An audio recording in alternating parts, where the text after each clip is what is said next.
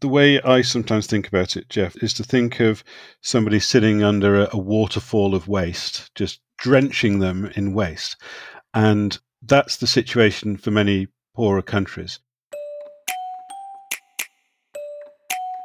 Municipal solid waste, the trash that cities and towns produced, or what most of us call garbage, is projected by 2050 to triple in volume in low income countries and nearly double in middle income countries. So, why does this matter, you ask? Well, heaps of trash silently mount and flow into our oceans, becoming a growing threat to people and the planet. Right now, most of the waste is managed improperly, untreated, and disposed of in open dumps.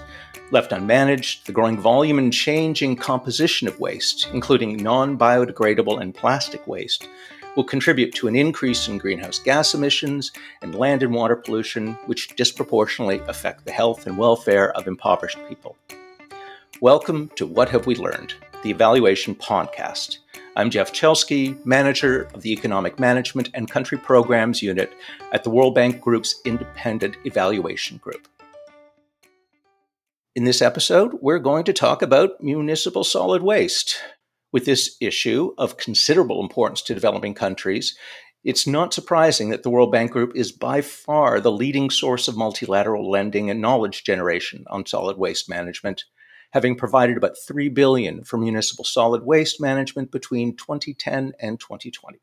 Now, the Independent Evaluation Group recently published Transitioning to a Circular Economy, an evaluation of the World Bank Group's support for municipal solid waste management. The report notes that the international community, including the World Bank Group, has been slow in implementing a comprehensive approach to this challenge.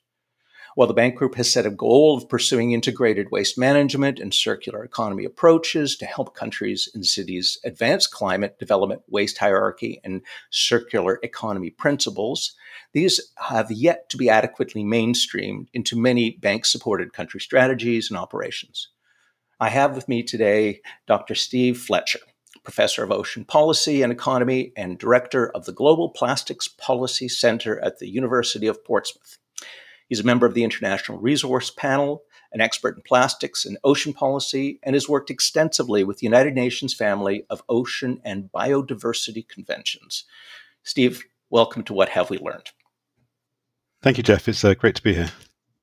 Now, you were a member of the team that prepared the IEG evaluation of World Bank Group support for solid waste management, and obviously focusing on the challenges presented by plastic waste from your perspective, how effective do you think we've been when it comes to helping lower income countries manage plastic waste? I think this isn't just a World Bank issue. This this is an issue for, for governments and and uh, you know, development banks around the world. Really, I think it's probably fair to say the the vast majority of the plastics pollution problem in the world is faced by poorer countries. What we tend to find in poorer countries is that the solid waste management systems there uh, are just not as developed as they need to be to cope with the sheer volume of waste, including plastic waste, that is being produced, both by the country itself, but also in some circumstances, plastic waste that is imported into poorer countries from more developed countries. And that's incredibly problematic. So, what we see in poorer countries is very low levels of formal waste collection, very low levels of sorting of waste into different waste streams, and then relatively low levels of, of recycling or reuse. And that results in significant open dump sites and as a, an approach to, to get rid of some of that waste, a lot of open burning uh, of the waste. And as you probably know, burning plastic is extremely toxic. And there are some estimates that I, I can't really confirm myself, but there's some estimates that are out there that up to 1 million people per year die in developing countries from the toxic effects of mismanaged plastic waste.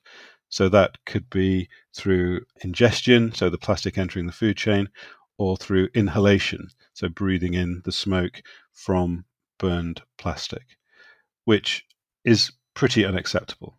So th- there's a real sort of chronic health and environmental crisis for millions of people in the global south who are living in some of the poorest conditions anyway, let, let alone the, the pollution they're uh, having to face. So, the waste management system in large parts of the global south, and particularly in urban areas, is just not up to the job of dealing with the sheer volume of waste that's being created in those places. Now, just to take a step back, and maybe the distinction between recycling and reusing is important. Poor households can be incredibly innovative in reusing materials, much more so than a lot of us in more developed countries. So, is the problem largely on the lack of facilities for recycling side? The way I sometimes think about it, Jeff, is is to think of somebody sitting under a, a waterfall of waste, just drenching them in waste, and that's the situation for many poorer countries. In that the amount of waste being generated is is so high that even with you know the, the most imaginative and innovative way of dealing with waste through reuse, it's impossible to cope with the volume of waste that's being generated. And the same with recycling in a way. I mean, a lot of plastic and a lot of other types of waste too can be recycled. The challenge is how do you extract the recyclable material out of the waste streams? And how do you then transport that material to a suitable recycling facility and is there even a market for that recycled material once the material has been recycled? Because at the moment, particularly in the plastics industry, virgin plastic is still cheaper than recycled plastic. So there's no real incentive within the product manufacturing industry in many parts of the world to shift towards recycled plastics. Some countries are starting to place minimum recycled content targets on plastic products, which means that product designers and, and the manufacturers of products containing plastic have to source recycled plastic to go into their products. And that helps build the market for recycled material. It also gives confidence to investors to invest in recycling plants where there is a, a lot of recyclable material that's currently not being used. But until all of those things are in place, it's really difficult to shift the system towards recycling because any one of those things by themselves don't really change the game sufficiently to make recycling a, a profitable and worthwhile activity, even though you know, most of us around the world would think recycling is the best thing to do to kind of reuse the material and not let it flow out of the economy to retain the financial value, but also the carbon value of those items. But it's unfortunately a very hard headed economic business, recycling and it has to turn a profit. Could you describe to non experts like myself the concept of a circular economy approach? Yeah, of course, Jeff. So I think sometimes it's best to think about a circular economy in contrast to the type of economy that we have in most countries right now, which is a more linear economy. In a linear economy, we take resources uh, out of the ground or out of the sea or wherever they come from. We create products from those resources. We sell them to other businesses or to other people. Those products are used in various ways. At the end of their useful life, they become waste. And at the moment, in a linear economy, those items of waste end up in landfill sites or incinerated, or they leak into the environment in some way as some form of pollution. And what we have now is plastic being found everywhere in the world's environments, from the top of Mount Everest to the bottom of the deepest ocean trench, and everywhere in between. In contrast to that, a circular economy is where the resources that we produce, once they've been used, they're then used again. They recirculate in the economy time after time. And the idea is that it's a very low waste and low pollution economy. So that has some interesting implications for how we think about products and how we design products. So instead of designing products that we're happy to see end up in, in landfill, for instance, we have to design products differently to make sure that they are recyclable or that the recyclable components of them can be taken out of the products. So imagine a, a, huge flow of plastic products entering the economy.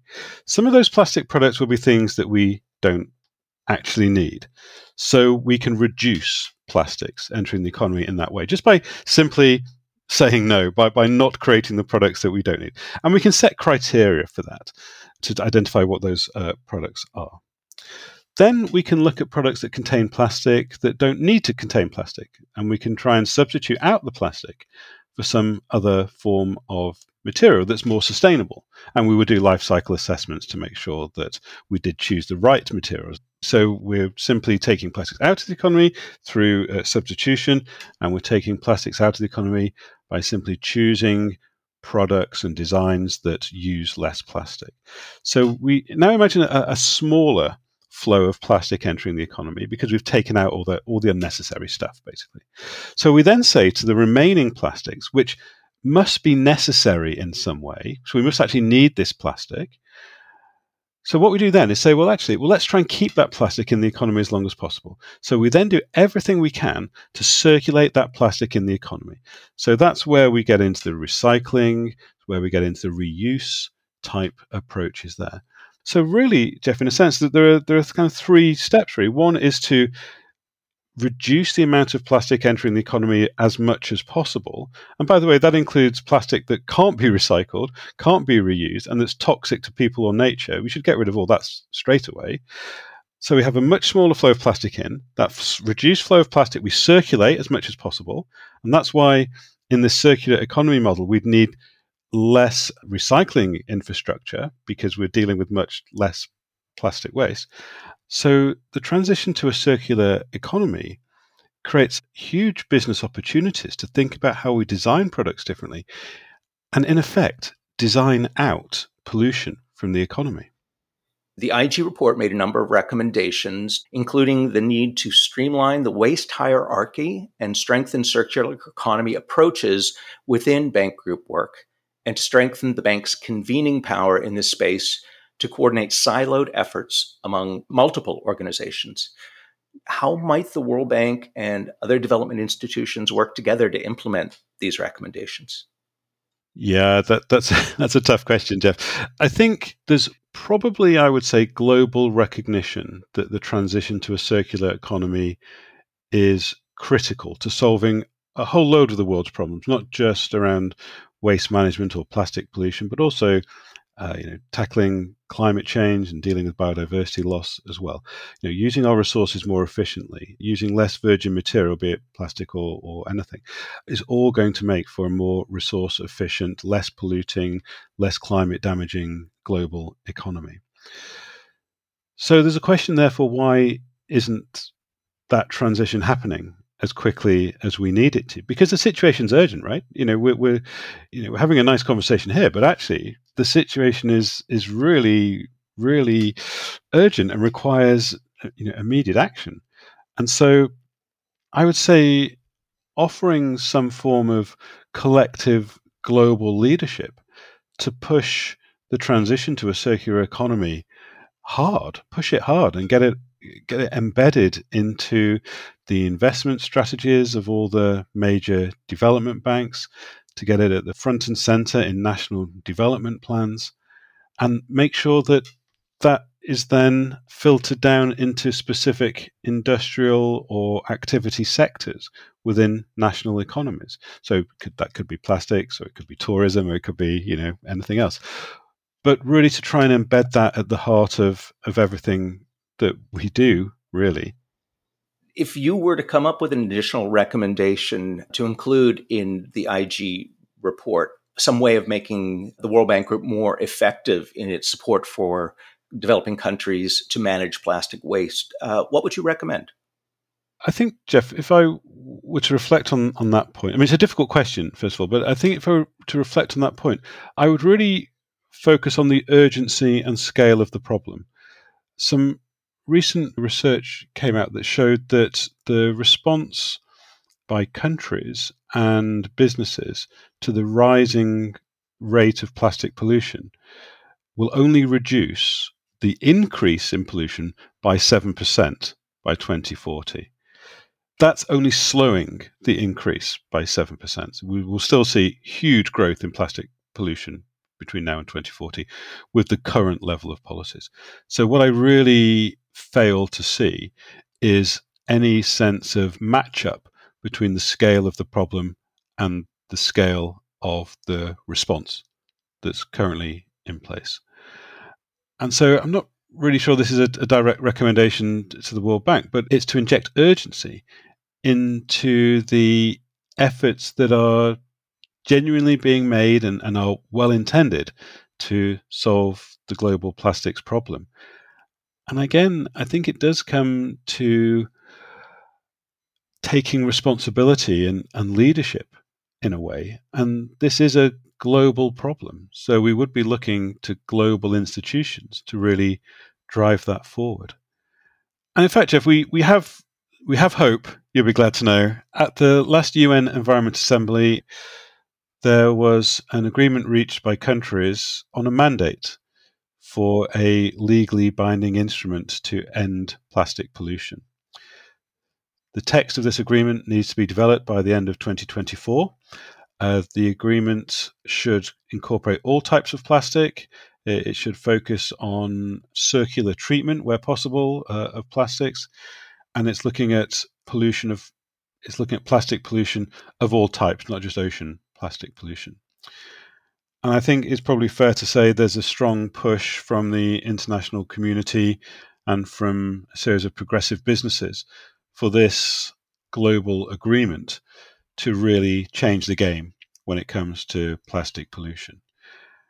And I think what that global agreement really needs to do is, is take on board the recommendations of, of the report that we produced for the World Bank Group and really think about the, the idea of, of leadership and think about the idea of, of convening a coalition to achieve global change because I don't think anything less than that will be sufficient in this case. Are you optimistic? I am optimistic, uh, actually. I'm optimistic that enough people in positions of influence want this to happen and I'm seeing very little obvious pushback. I'm sure there is pushback. I'm sure there are vested interests who are very keen to push back on a global agreement to reduce plastic pollution because it has a whole series of uh, implications for the economy and economies around the world. But I find it hard to accept this current situation where we know that you know, ecosystems are incredibly threatened by plastic pollution and poor waste practices. People are dying as a result of mismanaged waste and you know open burning of plastics, and and the climate is suffering even more than it is already through the mismanagement of plastic waste.